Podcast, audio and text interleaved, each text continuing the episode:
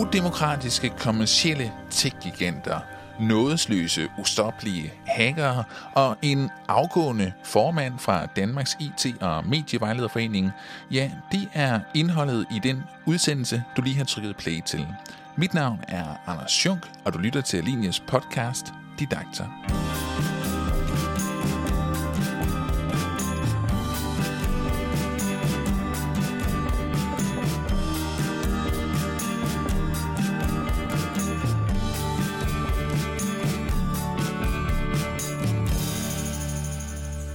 Vi ved det alle sammen godt. Internettet er fyldt med muligheder, men også en masse risici, der gør, at vi for eksempel skal være opmærksomme på, hvilke mails vi åbner, hvilke data vi deler om os selv, og selvfølgelig også vores brug af kodeord på diverse tjenester, hvor vi har brug for at registrere os og logge ind. Og når mere og mere undervisning så også foregår online via læringsportaler og på Chromebooks og på Skoletube og YouTube osv., ja, så skal vi jo også forholde os til alt om sikkerhed på nettet, når vi beskæftiger os med undervisning. Og derfor havde Danmarks IT- og Medievejlederforeningen i år fokus på sikkerhed på internettet, da de afholdte deres årlige konference på Gammel Avernæs på Fyn i starten af september. Der talte jeg med afgående formand John Klessner, der havde inviteret IT-sikkerhedskonsulent Kjell Norman og tech-journalist ved Weekendavisen Markus Bernsen til at fortælle om internettets skyggesider til godt 80 IT-vejledere fra skoler fra hele landet. Jeg fangede John Klessner og Kjell Norman på konferencen og efterfølgende Markus Bernsen på telefonen, for at høre lidt mere om, hvad skolen skal være opmærksom på i forhold til sikkerhed og færdsel på et internet, der måske ikke er helt så frit og demokratisk, som det i første omgang var tiltænkt.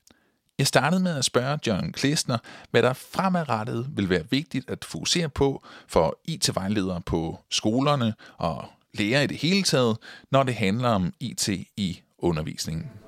Vi står ligesom ved en skillevej lige nu, fordi at det er helt klart, det er, at børn og unge mennesker, borgere, de har behov for indsigt i den digitale verden. Og derfor kan vi sige, at der er kommet en faglighed, opstået et behov for en faglighed om viden omkring IT og digitalisering.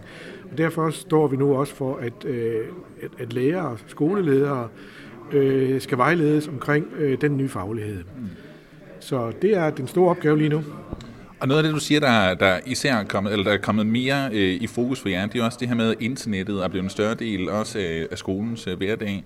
Og med på konferencen her, der er du, Kjell Norman, også, som er IT-sikkerhedskonsulent.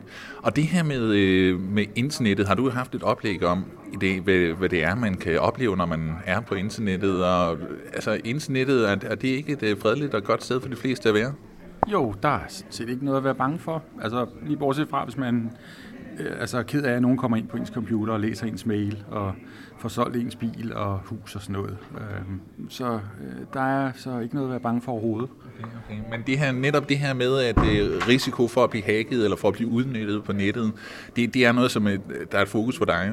Fordi hvordan er det, vi skal forholde os til det som brugere af nettet? Altså, at det er en reel trussel, og du arbejder med det samme? Altså, jeg tror ikke, der er nogen, der er i tvivl om, at internettet kan være farligt, og man har hørt om hackere derude. Og det at sikre sig mod hackerne, der er jo alle de der ting, vi bruger derude, Facebook og LinkedIn og Twitter og Dropbox, de gør meget for at hjælpe os, sådan så at vi ikke bare bliver hacket derude. Men modsat så har hackerne jo også ligesom et job, og de udvikler værktøjer, ligesom man har en gravemaskine. I gamle dage brugte man en skovl, jamen så har de fået noget meget effektivt værktøj til at hacke løs derude. Og den kamp, der er mellem dem, som skal prøve at hjælpe os som almindelige mennesker at blive beskyttet, og hackerne, den er lidt ulige, fordi at man finder jo først ud af, hvad de har lavet ulykker, når de har lavet det, og så kan man ikke være på forkant med det. Og det er jo så det, jeg har holdt lidt herom i dag, og viser, hvad det er, der kan lade sig gøre. Og til hver af de ting, jeg har fortalt i dag, det er jo noget af det, har været meget skræmmende, men der er et modtræk. Det er bare et problem, at modtræksbeskrivelsen, forklaringen, tager lang tid. Så det er ikke bare lige at gøre det, fordi det kan være, at du skal gøre en ting, og en anden skal gøre en anden ting. Mm. Men en af de gennemgående faktorer for sikkerhed på nettet, det er tofaktor. Det er, at man har et login og et kodeord et eller andet sted, og så har man et eller andet på sin telefon, som popper op og siger, er du helt sikker på, at du er ved at logge ind? Og så siger man ja. Og hvis ikke hackeren får fat i både login og password og ens telefon, så kommer de ikke ind. Og det vil hjælpe mange derude.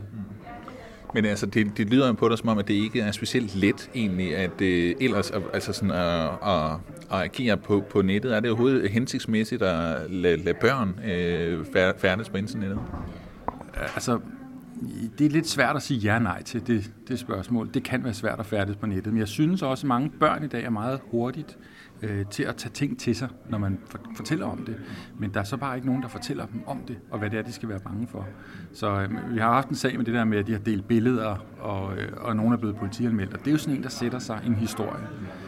Og lærernes opgave er jo så at fortælle dem om alle de her ting. Og hvis ikke de har hørt historien af lærerne, så kan de jo heller ikke fortælle dem. Så der er sådan en kilde til information, som skal findes og åbnes, og så skal budskabet ud. Så kan man videreformidle det. Den mangler lidt. Altså et eksempel, det er jo, hvis man nu har Google, og man skal bruge Google Maps, man skal et eller andet sted hen. Så når jeg har en Google-kalender, der har jeg skrevet, hvor jeg skal hen i kalenderen. Det ved Google, og når jeg starter Google Maps, så skriver det første bogstav på den vej. Så udfylder den resten, og så tænker jeg, det er da også rigtigt, det er der, jeg skal hen. Det var da dejligt, så hjalp teknologien mig. Men modsat er der så også nogen, der ved, hvor jeg er henne. Og hvis nu det er et eller andet sted, et religiøst eller seksuelt orienteret sted, jamen så har jeg jo lige afsløret over for Google, at jeg er den slags menneske eller person. Og der begynder det at blive sådan noget, man stiller spørgsmålstegn ved. Og især hvis det er børn, som bliver overvåget på den måde. Og især hvis det, de får udleveret både af skolen, altså som tablets eller PC'er eller andet, er slået til sådan, så at Google får de oplysninger ved. Så der har skolen så altså også et ansvar for at sikre sig slået telemetri fra, og sikre sig dataforordningen og alle de andre ting, som man skal passe på. GDPR. At børnene ikke uforvarende bliver udsat for sådan noget. Ja.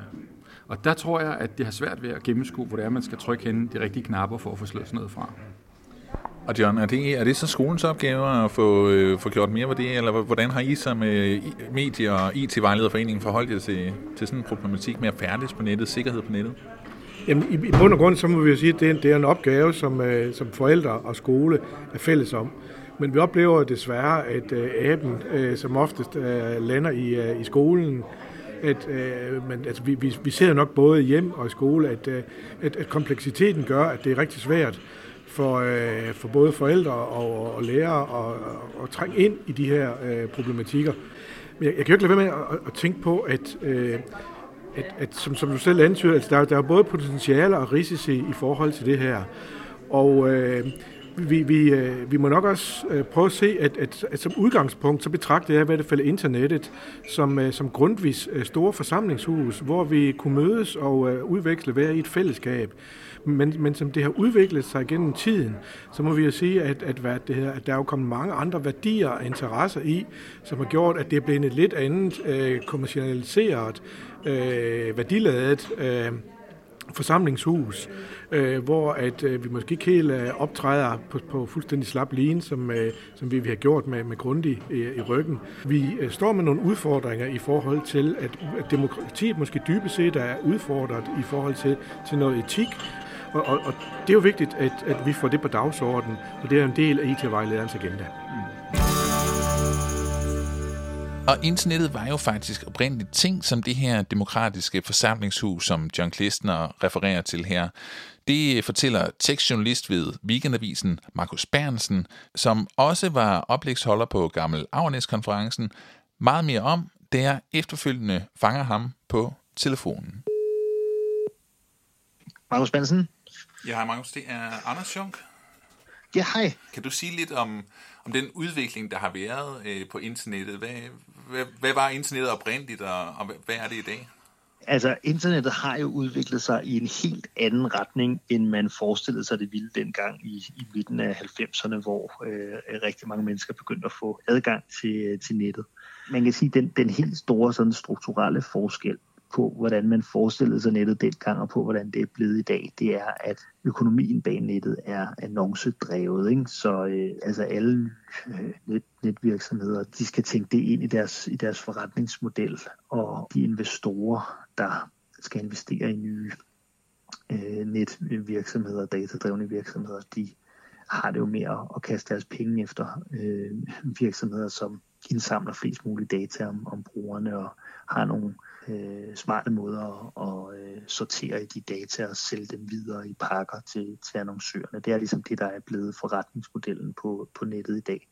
Og det er jo i stigende grad sådan, at en af de her platforme er er internettet for brugerne, altså at Google i stigende grad er nettet for brugerne. Så når man tror, man måske færdes frit på nettet og søger information, men i virkeligheden så er man hele tiden på Googles platform. Altså det er Googles søgeresultater, man møder.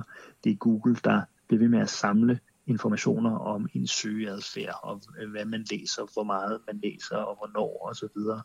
Og derfor så... Al den tid, man tilbringer på nettet, den tilbringer man altså i det samme økosystem, på den samme platform. Og det kan være Google, men det kan også være Facebook, som jo også gerne vil være altså indgangsvejen til nettet, til nyheder, til køb af varer, til social, til kontakt med venner og familie og så videre. Der er Facebook en anden platform, så der er rigtig mange, der bruger, og som i stigende grad udgør internettet for brugerne. Og det er jo fordi, at jo mere tid man tilbringer via platformen, jo bedre bliver det til, bedre i gåseøjne bliver det til at regne ud, hvad det er for nogle informationer og andre tjenester, man har brug for. Og derfor så oplever man, at de leverer lige præcis det, man søger. De leverer lige de nyheder, man er mest interesseret i, og man ser de opdateringer som for de folk, man er mest interesseret i at følge og like osv. Og så bliver der skabt de her filterbobler, som det hedder, altså hvor man i stigende grad bliver præsenteret for indhold, som man allerede kender og har en mening om i forvejen. Og på den måde så er det lidt større problem med de her bobler og platforme jo, at man ikke nødvendigvis får udvidet sin horisont her og tilbringe tid på nettet, men måske i nogle henseender får den snævret ind, fordi at man hele tiden ser netop de historier, som eller de nyheder, den information, som vil enten begejstre eller provokere en, i stedet for at få flere nuancer med at blive præsenteret for andre synspunkter, som måske kan udvide ens horisont. Hvilket fokus tænker du, man skal sætte på det her i skolen? Fordi flere og flere skoler afvikler meget undervisning fra nettet, og kommuner køber Chromebooks til alle elever. Giver det nogle problematikker i forhold til at lave skole, at det er på sådan nogle store platforme, undervisning foregår? Ja, det gør det. Det giver nogle kæmpe store udfordringer for skoler, for lærere og for skoleledere alle vegne. At internettet har udviklet sig i den retning, det har, og at de her store amerikanske, især tech-virksomheder, de fylder så meget i landskabet, som de gør. Så hvis man skulle sige to ting, som man skal være opmærksom på i skolerne lige nu, så er det dels at se på, hvad er det for nogle platforme, man bruger? Hvor er det, de kommer fra? Hvad er det for nogle værdier, der er knyttet til de virksomheder, som leverer de her tjenester? Og det andet er sådan den generelle teknologibegejstring, den begejstring, der har været for digital teknologi, og som der stadig findes mange steder. Den skal man jo også være kritisk overfor, ligesom man skal overfalde muligt andet. Vi har jo set sådan en tendens til herhjemme, men i den hele den vestlige verden i virkeligheden i de seneste 10 år til, at man på undervisningsområdet har kastet sig ret ukritisk over alt, hvad der lugtede af ny digital teknologi, fordi man forestillede sig, at det ville give elever alle vegne nogle kompetencer, som de havde brug for i fremtiden, på fremtidens arbejdsmarked. Så hvis man brugte en iPad og var på digitale platforme, løse sine opgaver derude, så ville man være bedre. Så vil vi være bedre klædt på til fremtidens arbejdsmarked. Der har været sådan en tænkning der, hvor det så har vist sig senere, at nogle af de her teknologier ikke har været særlig gavnlige for hverken læring eller undervisning. Og man kan jo nævne, altså iPads er det mest indlysende eksempel, som jo er blevet delt ud i danske kommuner alle vegne, og som selvfølgelig kan bruges til en masse ting, men som ikke nødvendigvis fremmer læring på i det omfang, man havde forestillet sig. Og digitale tavler, smartboards er et andet eksempel, som også er blevet indkøbt flittigt i danske kommuner, men som mange steder er blevet pillet ned igen, fordi de jo viser sig at være ret besværlige, og som ikke gør nødvendigvis i sig selv gør undervisning så sjovt og interaktivt og fremtidsagtigt, som man måske havde forestillet sig, da man indkøbte dem. Og der er flere andre eksempler på de her, til altså computerprogrammering for børn helt ned til børnehaveklassen, robotter, 3D-printer i undervisningen osv. Meget af det her er jo drevet af en eller anden forestilling om, at man ved at introducere ny teknologi i undervisningen, og både giver eleverne nogle kompetencer, men også gør undervisningen sjov og spændende og sådan i sig selv. Og det er jo mere kompliceret end som så. Det har man heldigvis også set de fleste steder efterhånden. Derfor tror jeg også, man er mere kritisk indstillet over for at bruge de her teknologier i klasseværelserne. Det er jo kun en god ting. Du har lyttet til Alinias podcast Didakta. Vi har mange flere udsendelser om skole og læring liggende i vores arkiv. Du finder os der, hvor du lytter til podcast. Jeg hedder Anders Junk. Tak fordi du lyttede.